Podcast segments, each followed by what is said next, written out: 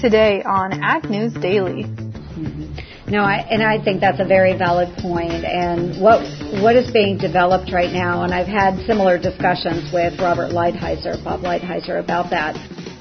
Good afternoon, ladies and gentlemen. Joining you today from bright and sunny Amarillo, Texas. This is Delaney Howell, joined as ever by my co-host Mike Pearson. Good afternoon, Delaney. How are things down in Texas? They're very good. Amarillo is gorgeous out today, a little breezy, but I'll take it. The sun is shining, and I was uh, just wrapped up some speeches and discussions here with some folks at Ag Texas Farm Credit. Interesting. So what's the story down in Texas? What are they hearing? What's the state of agriculture there in the Lone Star State? Well, that's what they asked me to speak about was agricultural economy as a whole across the U.S. But it sounds like down here in Texas, they're facing some of the same issues that we face in the Midwest. This was interesting enough. I had a gentleman come up to me and he said, you know, you talked about with the trade disputes, the mainstream agricultural industries being hit like soybeans and pork and corn and all that stuff. But he said, I grow pecans and our industry has mm-hmm. also been extremely affected by the Chinese trade war issues. Absolutely. I think pecans were one of the first products mm-hmm. hit with the tariff, uh, yeah. retaliatory tariff from China. They were yeah. that first round. Yep. So just interesting to see, you know, we always think, well, in, in when I speak to groups, I always think of the traditional commodities we grow in the Midwest, but down here in Texas, they grow a bunch of other states and a bunch of other things. This is a big dairy sector for Texas, this northwest mm-hmm. corner. So just really interesting to hear what's going on in their neck of the woods. Fascinating. You know, that is, that is down there in Texas. And you know what they're not doing in Texas, Delaney? What? Banning processed meats. Mm. That's not something I think we're ever going to hear outside of at least Austin, Texas, down there in the South. I think you're probably right. But you know where they are doing that, or at least uh, uh, they're not quite banning processed meats, but okay. they are making moves to do that. Like hot dogs and bacon and stuff? Yes, like no. hot dogs. Well, I don't care about hot dogs, York but City. Huh. New York City is the first city in the U.S. to eliminate processed meat. Their mayor, Bill de Blasio, approved a $14 billion Green New Deal on Monday. And the whole point is this is going to fight climate change. Mm-hmm. And uh, part of that is the city is going to cut purchases of red meat by 50% in city controlled facilities. So we're thinking jails, hospitals, schools. They went meatless Monday back mm-hmm. in 2017. Now they're expanding upon that. And uh, basically that includes hot dogs is one of the targeted foodstuffs there in New York. And I tell you what, I don't care for crowds anyway. I don't think I'd be very happy living in uh, the Big Apple, but this makes it really unappealing. That is so bizarre. So one of the other presenters today, um, who works with and is a lobbyist for Farm Credit Services, was talking about the Green New Deal and the tax implications it had or could have on just the normal consumer. It was like fifty thousand dollars annually. For for just Joe and Jane Shopper? Yes, for the Green New Deal, if we were to implement it to its fullest extent. Man. I know. Well, I don't think that's going to happen. Of course, no, it would have to go I don't to Congress, so. and so far, even the Dems haven't voted for it, so right. it doesn't sound like Green New Deal is going to be an issue we're probably ever going to deal with. But I think some of the things in it we are going to see get passed into law, at, at least by localities and municipalities mm. like we're seeing in New York. That's crazy. Yes. I've got another piece of crazy news coming, uh, I guess it's government related. Do you remember, Delaney, the story of the Hammond Ranch? These were the folks over in eastern Oregon who several years ago were thrown into jail for starting fires on uh, BLM property. Do you remember that? No, I don't. Okay. Well, they were tried as terrorists. They were uh, sentenced to three months for one of them and a year in jail for the, the father. They served their time. And uh, then the government went back and said, no, you guys have to go to five years in jail because you're terrorists. And they threw them back into jail. And that started the occupation of Malheur Wildlife Refuge up there. The, there was a, it was a big deal back in 2017, I believe. Their whole crime was allegedly starting fires on government ground. Their grazing permits were revoked and they were sent to jail. Well, on Monday, their grazing permits were reinstated because the ranch land they used to graze hasn't been grazed in five years since they've been in jail, and now it's a fire hazard. Huh. How is that for irony? yeah, no kidding. That's for yeah. sure. So because it's a fire hazard, these two men accused of setting fire to it now get to graze their animals again. So it's a, Hmm. a good good piece of news for the Hammond Ranch. It's just one of those things that full circle. makes you scratch your head. Yeah. Hmm. Interesting. Well, since we're talking about some meat related news, this story actually I think is very timely because I talked to a gentleman here and I'm going to shoot him an email here over the next couple of days and try to get him on the podcast, but he and his family run a custom feedlot and they do some of their own feeding as well, but they essentially do natural feeding as one of their facets amongst traditional and non-hormone and et cetera, et cetera. But Walmart is creating Angus beef, their own Angus beef supply chain to cut out middlemen and meat processors. And one of their farms that they're using is 44 farms, which this gentleman down here in Texas, they supply cattle to that farm. So it's really interesting. I think they're to do um, no hormones, black Angus beef, and you know, I, I think it's crazy as you look at Costco doing it with poultry, you're looking at Walmart now doing it with beef, how we are becoming more and more consolidated as an industry. Absolutely. We've already seen Walmart make this move in the dairy sector, and uh, now they're following it up. Now, you said Black Angus, Delaney. Does that story say anything about whether or not it will be CAB, Certified Angus Beef, the uh, the name brand That's program? a good question. I don't Okay, see anything we don't in know. there. No. Okay. All right. Well, that will be something to keep an eye on, and uh, you know, anything that can get high quality beef into the mouths of consumers, I think is a win for the industry overall. But you're right. Consolidation, more vertical integration is happening. The industry continues to change. Yes, it does continue to change. Another issue that a lot of folks have been watching in agriculture is what's going on with Monsanto and the Roundup Ready case. Well, Monsanto of, course, Monsanto, of course, appealed that recent verdict happening in California with Dewayne Johnson, the school groundskeeper, who was awarded $78.5 million. They, Monsanto has now officially appealed that case, which I think comes as no surprise to anyone. Um, and the reason for their appeal is because they stated that the Superior Court judge, Suzanne, I think it's Bolanos, maybe is how you pronounce her name, allowed the other side to present evidence that glyphosate did cause cancer, but they did not allow Roundup, or they did not allow Monsanto to present their scientific evidence that glyphosate is not a carcinogen. So we'll see what comes of that here, but another step in their legal battles. Yeah, legal battles will be ongoing. You know, this issue is not one that's going to go away anytime soon. Mm-mm, not at all. Speaking of things not going away anytime soon, Delaney, fertilizer shortages across the upper Midwest continue to uh, to frustrate farmers. You know, we talked uh, last week about the challenges in getting a hold of NH3 or anhydrous ammonia, and this week Reuters is uh, has a huge report on the delay of fertilizer coming up the Mississippi. Um, they talk about how CHS has dozens of barges trapped near St. Louis. They can't get upriver to uh, to their hubs up there in Minnesota, and you know there's that dry fertilizer, but it is also not getting applied. It is not happening. And in this Reuters report, they talk about something we've talked about quite a little bit here on the podcast, and what we talked about on Monday. Are we going to see an acre shift? Um, the few farmers they spoke to in the article, including Don Beatty, who is another uh, great farmer Twitter to follow, he said his plan is to continue planting corn because beans prices uh, sucks. Right. And uh, but but we're certainly dealing with a situation where that planting window is getting shorter and shorter, and inputs just aren't there. They're they're just not coming in time for a lot of guys to put their true crop nutrition plan in place. And as I talk right now, Delaney, here in Grinnell, I'm looking out my window and we've got another thunderstorm mm-hmm. approaching. So this is going to be a real tough spring, and I've got to imagine by the end of it, we will see some acres go to beans. Well, not only that, Mike, but we also might start seeing here as early as 2019 in some states and definitely in 2020. Some of those acres, especially if we have low commodity prices, shifting to a new commodity, which is hemp.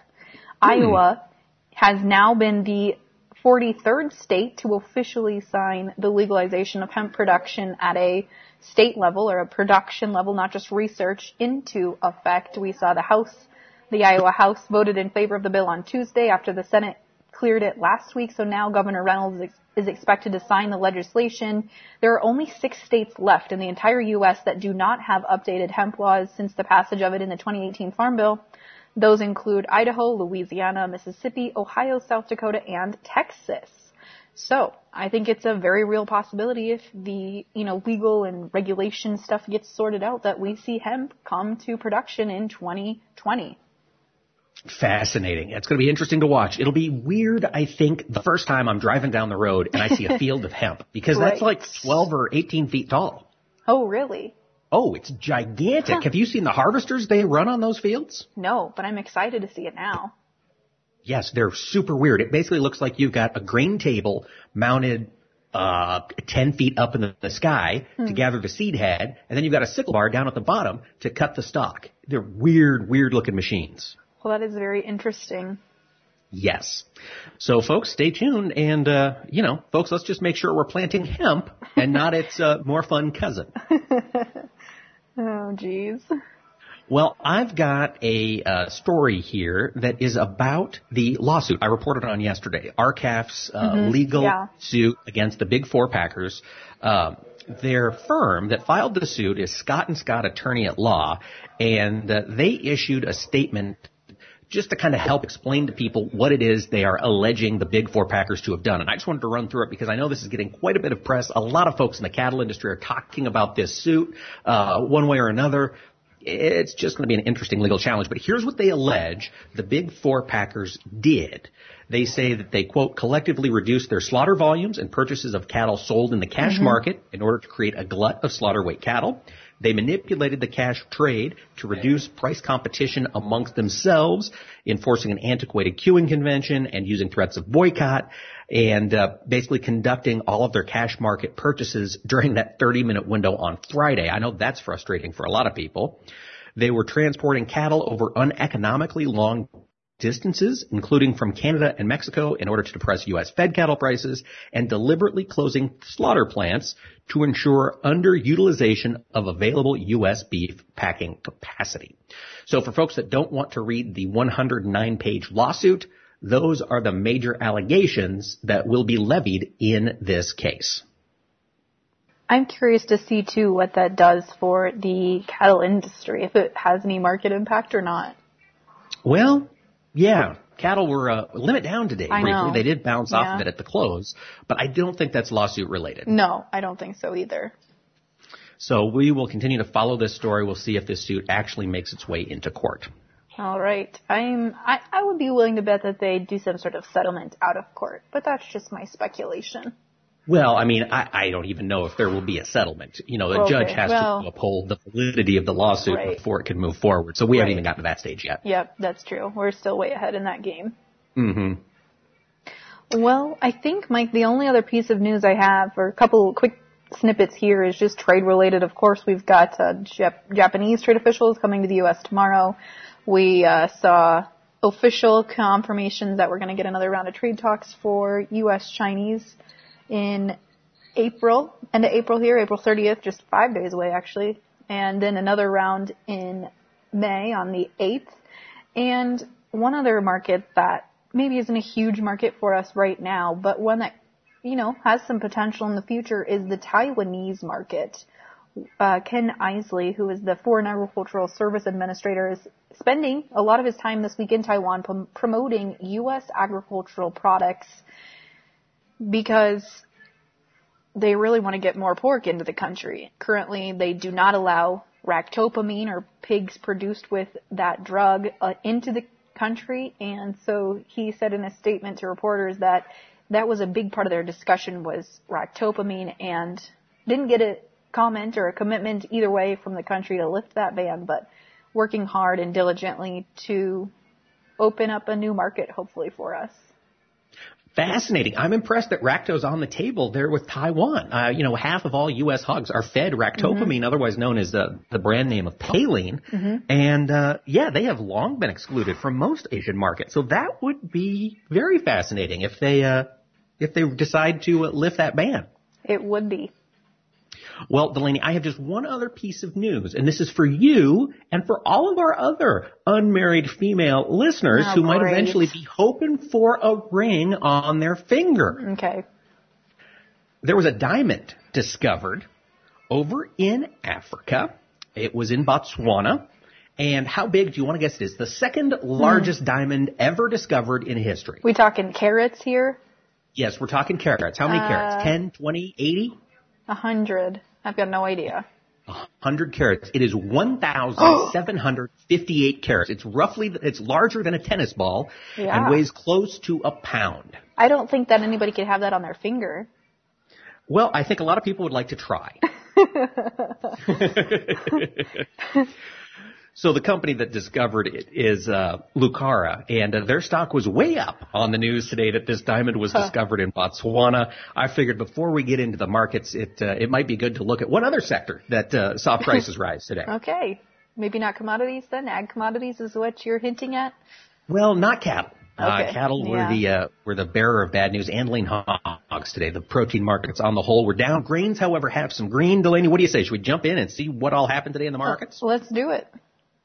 All right, folks, and our markets are brought to us by our friends at the Zaner Group. Remember, Times are tough. Marketing can make or break a person this year. Give our friends at Zaner a shout to put a marketing plan in place. You can reach them at 312-277-0050 or you can visit them on the web at zaner.com and tell them you heard it on Ag News Daily.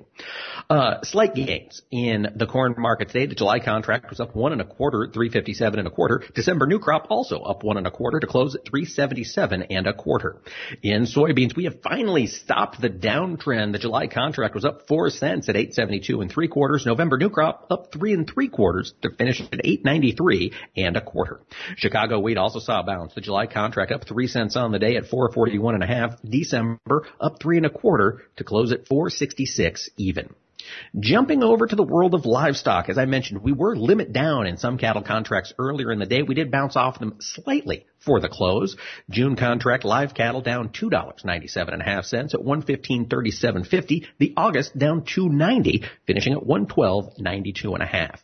Similar story in feeder cattle. The August contract was down three forty seven and a half at one fifty three twenty five. The September down three fifty five, finished the day at one fifty four thirty two and a half.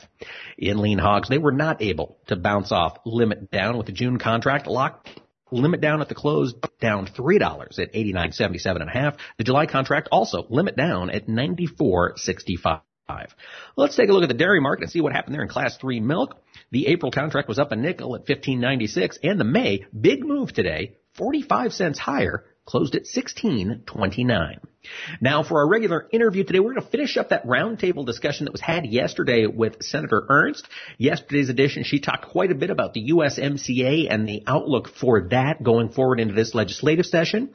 This time today, we're going to hear the rest of that conversation, and it does talk quite a little bit about the impact of tariffs and trade war shenanigans on businesses throughout Iowa. So do stay tuned. Here it is. I'd like to jump in on behalf of Kinze. John mentioned before, he's been here for 54 years. He's had a partnership with the American farmer as a manufacturer and as a farmer himself. And really, from Kinze's perspective, we, we really see ourselves as, as seeing two effects from this whole situation. One is, of course, our customer is ultimately the American farmer. Mm-hmm. Uh, and you heard it from this gentleman over there. If they're insecure, they're not in the dealerships. If they're not in the dealerships, we're not selling the product and so that end, that affects our ability to sell product. At the same time, the Section 232 tariffs touch any product out in our beautiful uh, arena, it's all steel, and, and steel is uh, steel is, our, is, a, is, the, is the blood that flows through this factory. We've seen an unprecedented increase in the, in the commodity price of steel, and if it were if we were able to go back and six years ago when the economy the ag economy was booming, is the decision to pass along those costs um, to the to the end user, maybe that was agreeable and amenable, but today we can't pass those costs on. So that, that Section 232 is taking a bite out of our ability to um, be profitable as a business. It's taking a bite out of our ability to reward our employees. It's taking a bite out of our ability to develop new innovative products. We have to make hard decisions in this business because that money simply isn't there. It's gone to increase commodity costs. And so, you know, really from, uh, I think the face of it is, that uh, it, it's, it's all well and good to hear sound bites on national TV about uh, sticking into the Chinese or this is a tax on the Chinese and all that other stuff.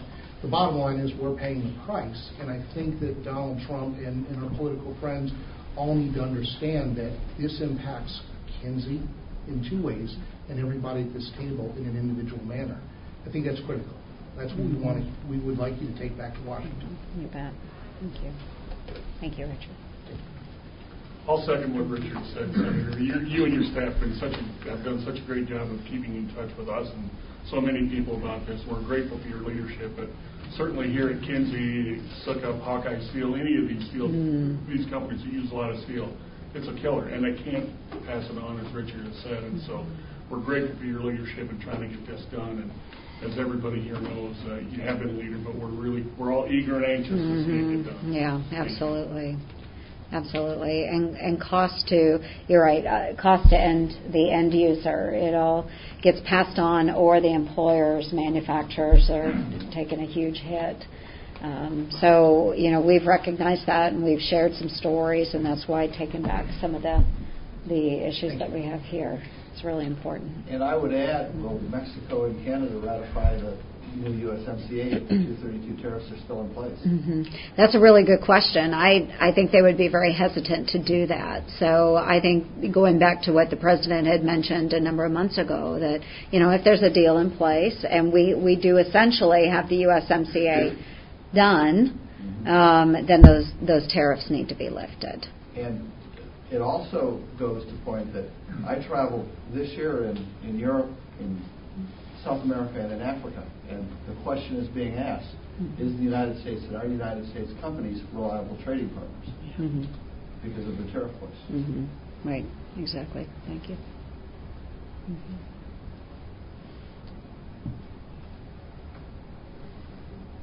Other thoughts? Question. Yes.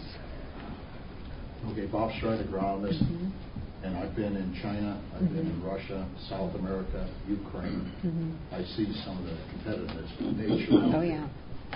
So Chinese are notorious copiers, not adhering to IP. Mm-hmm. So how much of the dispute then centers over that? Uh, much of it. Yes, absolutely.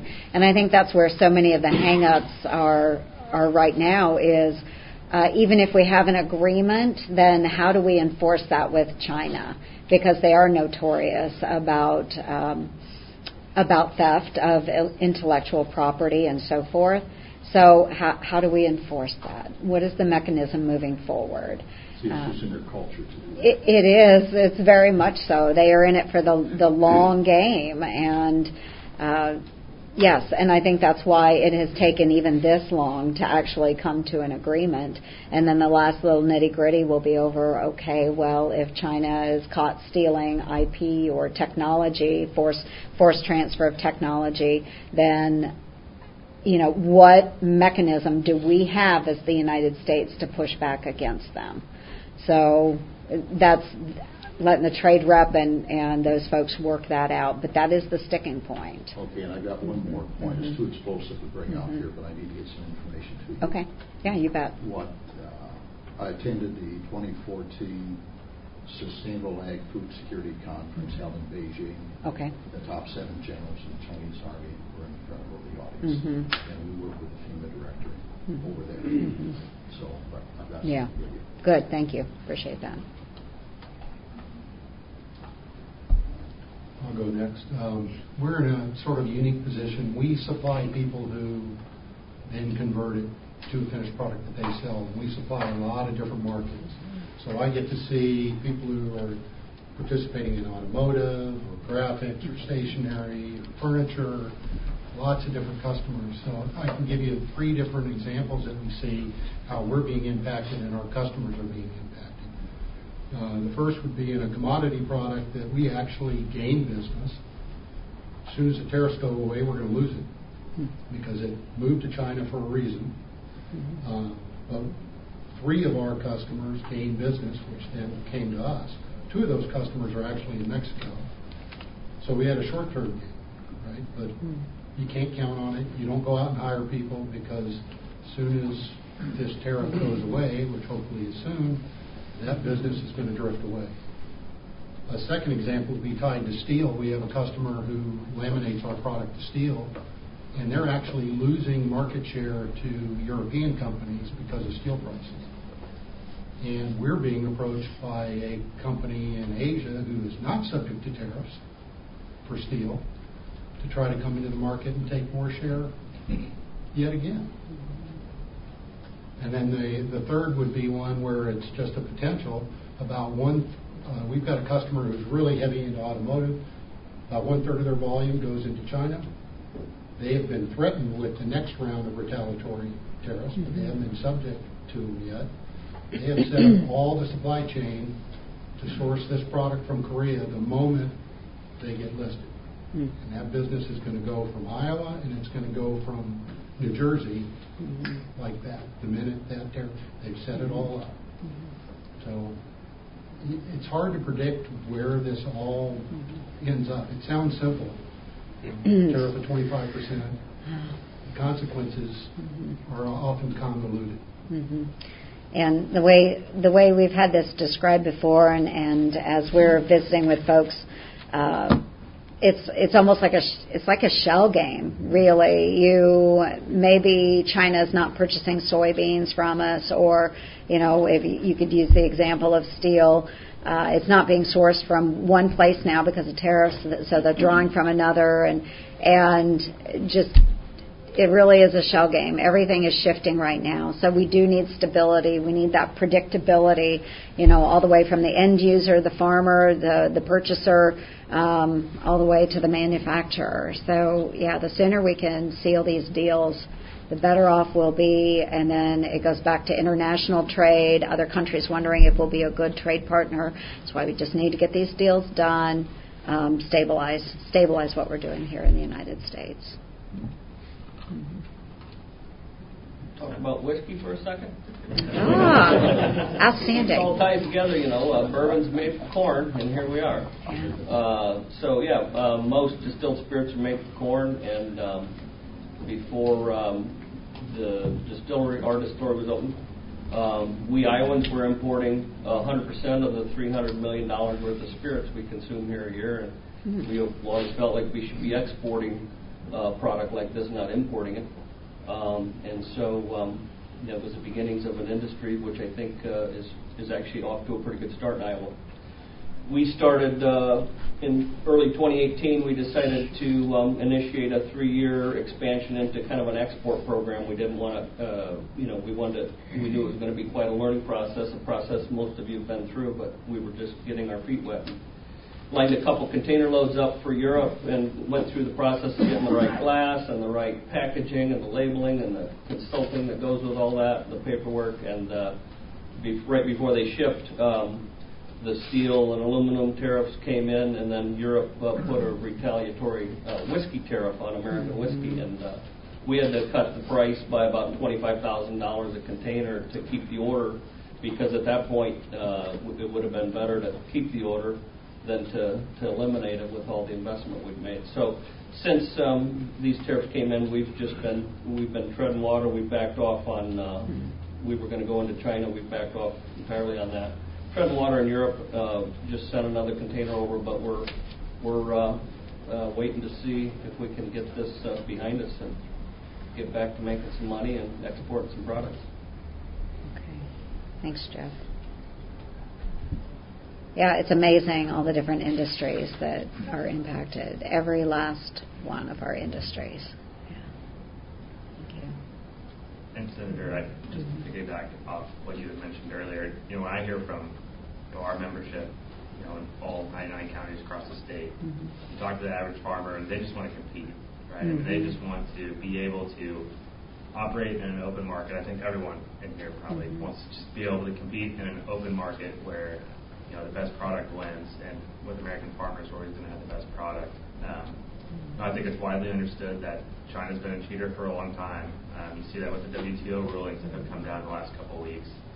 Um, so there's, there's an understanding that things need to be corrected.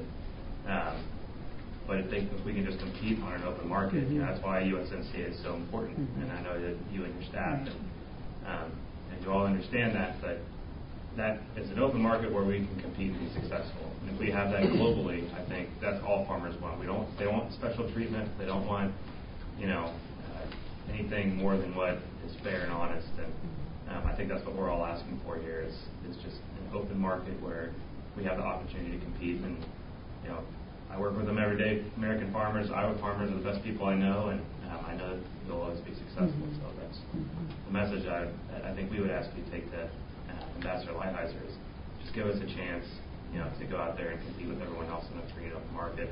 And that's the message I think we need to be communicating to the Chinese as well. Is um, that, that's what's fair mm-hmm. and honest. And that's all we want. Right. Um, kind of the mantra we've had is trade, not aid. Mm-hmm. Trade, not aid. Um, the American farmer doesn't necessarily want uh, the government to provide them uh, their living. They want to be able to grow and produce and provide that to the world. So uh, I'm very proud of being from Iowa and our stance. And I know that uh, a number of us, when we met with the president last year, that was our mantra: trade, not aid. And the president even made that comment. He's like, "Wow, this is the first time I've had a group come in actually saying they don't want the money. You know, they don't want the government to give them the money." Um, so that does make an impact. We just have to continually reinforce that with the president that you know our job is to grow, uh, feed and fuel the world. Um, so that is what our plan is. We'll keep communicating that to the president, make sure that he gets these deals done in a timely manner. Senator, you and I have talked a lot about um, tariffs really being taxes and not more than that. And for our industry, tax reform was a big boon. Mm-hmm. Uh, a lot of our companies have, have realized additional capital that they are investing back into their facilities, adding new manufacturing lines, investing in R&D, hiring more people. And the, the impact there, and I know the president is very proud of tax reform and the, the, the impact that it's having on the economy. We have some member companies, in fact, we talked to one a couple of weeks ago, they realized about a million dollars in additional capital thanks to tax reform that has been wiped out as a result yeah. of the higher steel prices. Mm-hmm. So I think if there's a message, you know, on behalf of our industry, in addition to everything else that folks have said here, is that tax reform was great. It was really, it really turbocharged our, our industry. Mm-hmm. And the tariffs and the trade war is, is really risking undermining all of that. Mm-hmm. And uh, that's a great accomplishment for him. And let's let's try and, and benefit from it. Right. Uh, and not wipe away those benefits. Mm-hmm. And, and I know you've communicated that, and thank you for, for doing that. It's yeah, absolutely. I appreciate that. And and you're right. Um, when I speak with the president too, I always use a number of Iowa examples. Like I said, you know, asking for stories and impact to real Iowans. Um, that's what makes a difference. Um, I can present lots of information, black and white numbers, but it is the stories. How is this impacting? Uh, someone in Red Oak, Iowa. You know, what what is it doing to that that equipment dealer? What is it doing um, to that manufacturer? And what is it doing to that end user again? So, giving specific examples on how some of the policies that are in place are not helping but actually hurting. So um, we'll continue to gather those examples um, and communicate those to the president. Mm-hmm. Absolutely. Anyone else from around the room care to make a statement or ask a question? Just to make a comment, I'm Dick Gallagher and I farm not very far from where John does down southeast sure. Iowa. And I've been very involved with Iowa Corn and the U.S. Grains Council. And the Grains Council is always looking for new markets around the world, and especially now with the trade issues that are going on if we find new markets to develop them, how can we guarantee if we're going to have these trade wars that we're going to be reliable? And it kind of comes on to some of the other questions, but it's it's very important to us not only as farmers, but as commodity. Mm-hmm.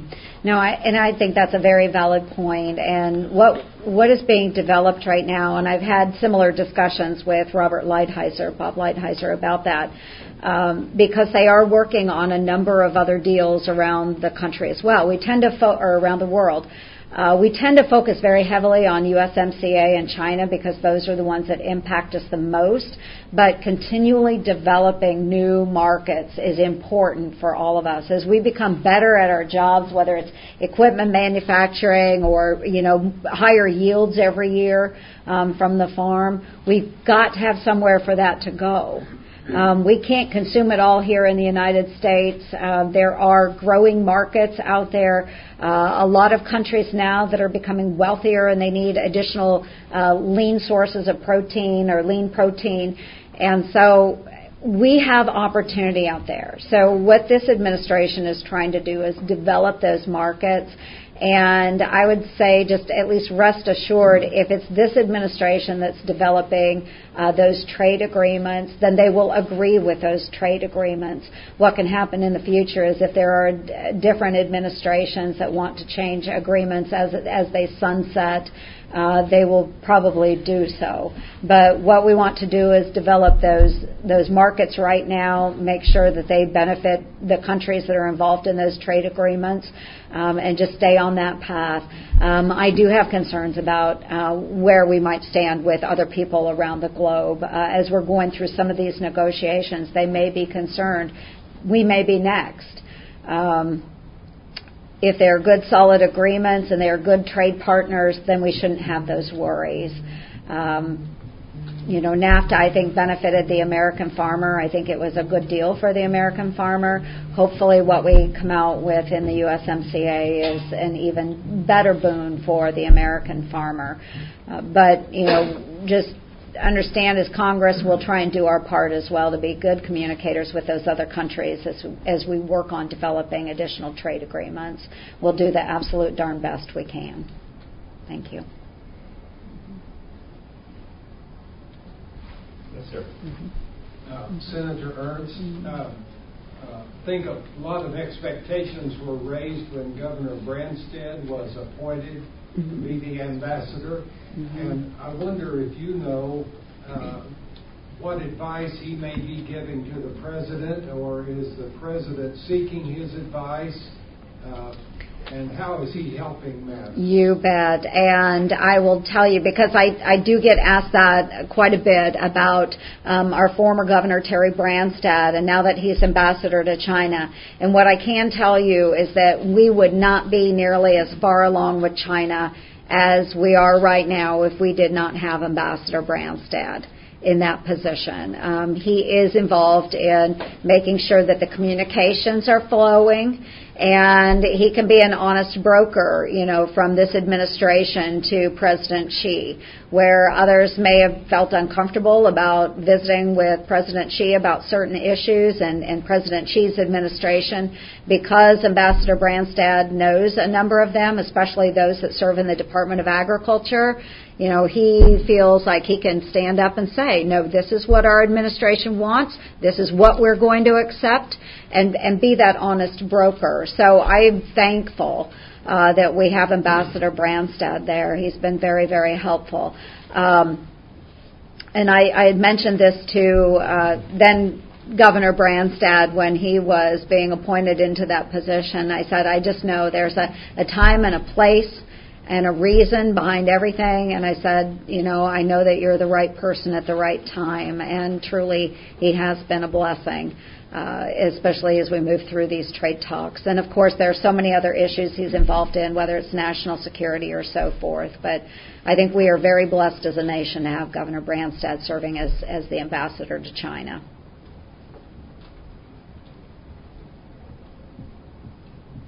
as, a, as an example of uh, what can happen, uh, I go back to one of the first farms that I bought, the one that I live on, and I gave roughly three thousand, thirty-two hundred dollars an acre for roughly 160 acres.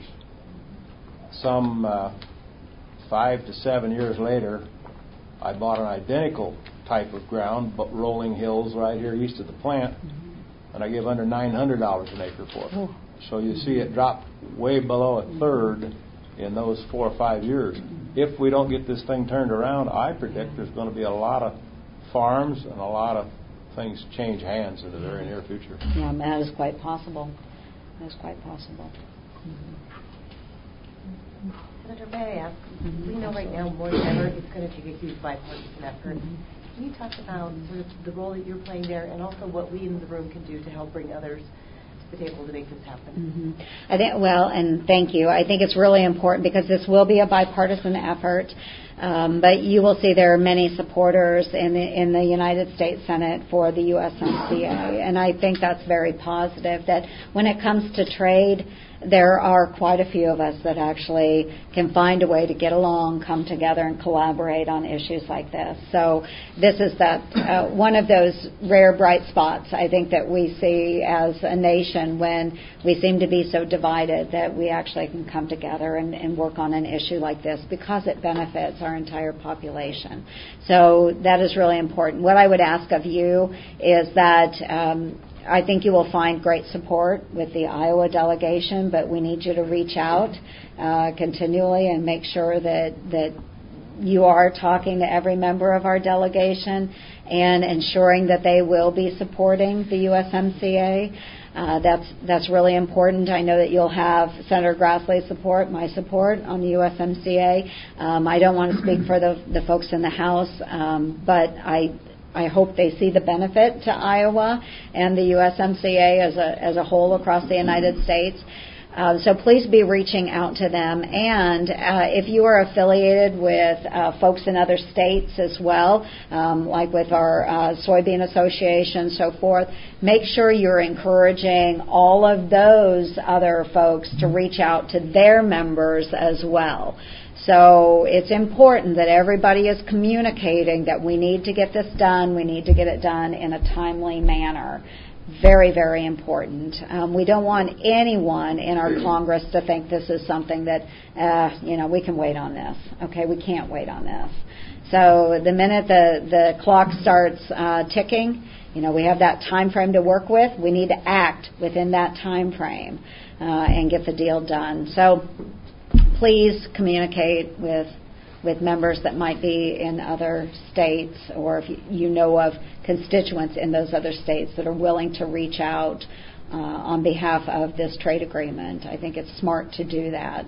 Um, and again, I would ask also that the individual stories that you might collect, um, please share those with me, share them with my staff, because that is such an important part of what I share with the administration.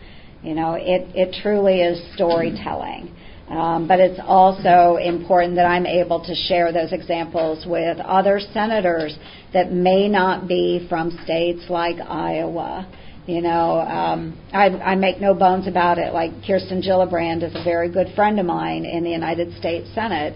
She and I have very, very different political views, but she is a good friend. So when I can go to another senator, and she's from New York, so it's it's a very different state than Iowa. When I can go to Senator Gillibrand and say, you know, this is an Iowa family, and this is how they're being impacted by the tariffs, or this is how they're being impacted um, by not having the USMCA done, then she can get it. She she understands the impact to a family or maybe an individual. Um, that's why those stories are so important because our uh, our states are so diverse in our economies and our populations. And if we can share stories about individuals, families, employers, that's what really has meaning to so many of us. It's not just the, like I said, the black and white numbers. It's it's the actual faces and people behind those numbers that make the difference. So that's what I would ask. Do you think the president's beyond threatening to withdraw from USMCA or withdraw from NAFTA because that just makes us shudder back here in the right. heartland. Yeah, um, I can I can't speak for what the president might or might not do. I think that's pretty pretty obvious at this point. Um, but uh, he has that that style of well, if you call it a style of negotiating. Uh, where he does toss out probably the worst possible scenario Uh, but what you do see is he does get results from that. Um, there are a lot, I think, significant progress too made with the Chinese. Um, because he knows when they're in a bad situation, and China is in a bad situation right now with the African swine fever and um, some of the shortages that they see in their own economy. So he knows when to make the right threat at the right time, and then they kind of belly up to the table and are willing to give a little bit more. Um, so I, I can't speak for him, but I think I think he's in it for the long run. I think he does want to see this as uh, a significant achievement within his administration. So I, so many of us want to see the deal done, and I, I'm hopeful. I'm hopeful. Well, Delaney, I'm sorry you missed that roundtable. It was very, very interesting, and uh, it was good to hear from the senator. I think especially her talk about um, the perception in D.C. of President Trump's negotiation tactics. I thought that was fascinating. Yeah, absolutely. We just heard some great stuff about that today too, and here in, here in Texas, got a kind of a what's going on in D.C. from a lobbyist there. So yeah, just fascinating stuff. Well, if our listeners want to catch up on any other fascinating information by listening to our past episodes, Delaney, where should they go? Absolutely. They can head to globalagnetwork.com slash agnewsdaily to listen to any of our past episodes, or we're always sharing and posting interesting information on our Twitter and Facebook handles at Ag News Daily. Mike, with that, shall we let the people go? Let's let them go.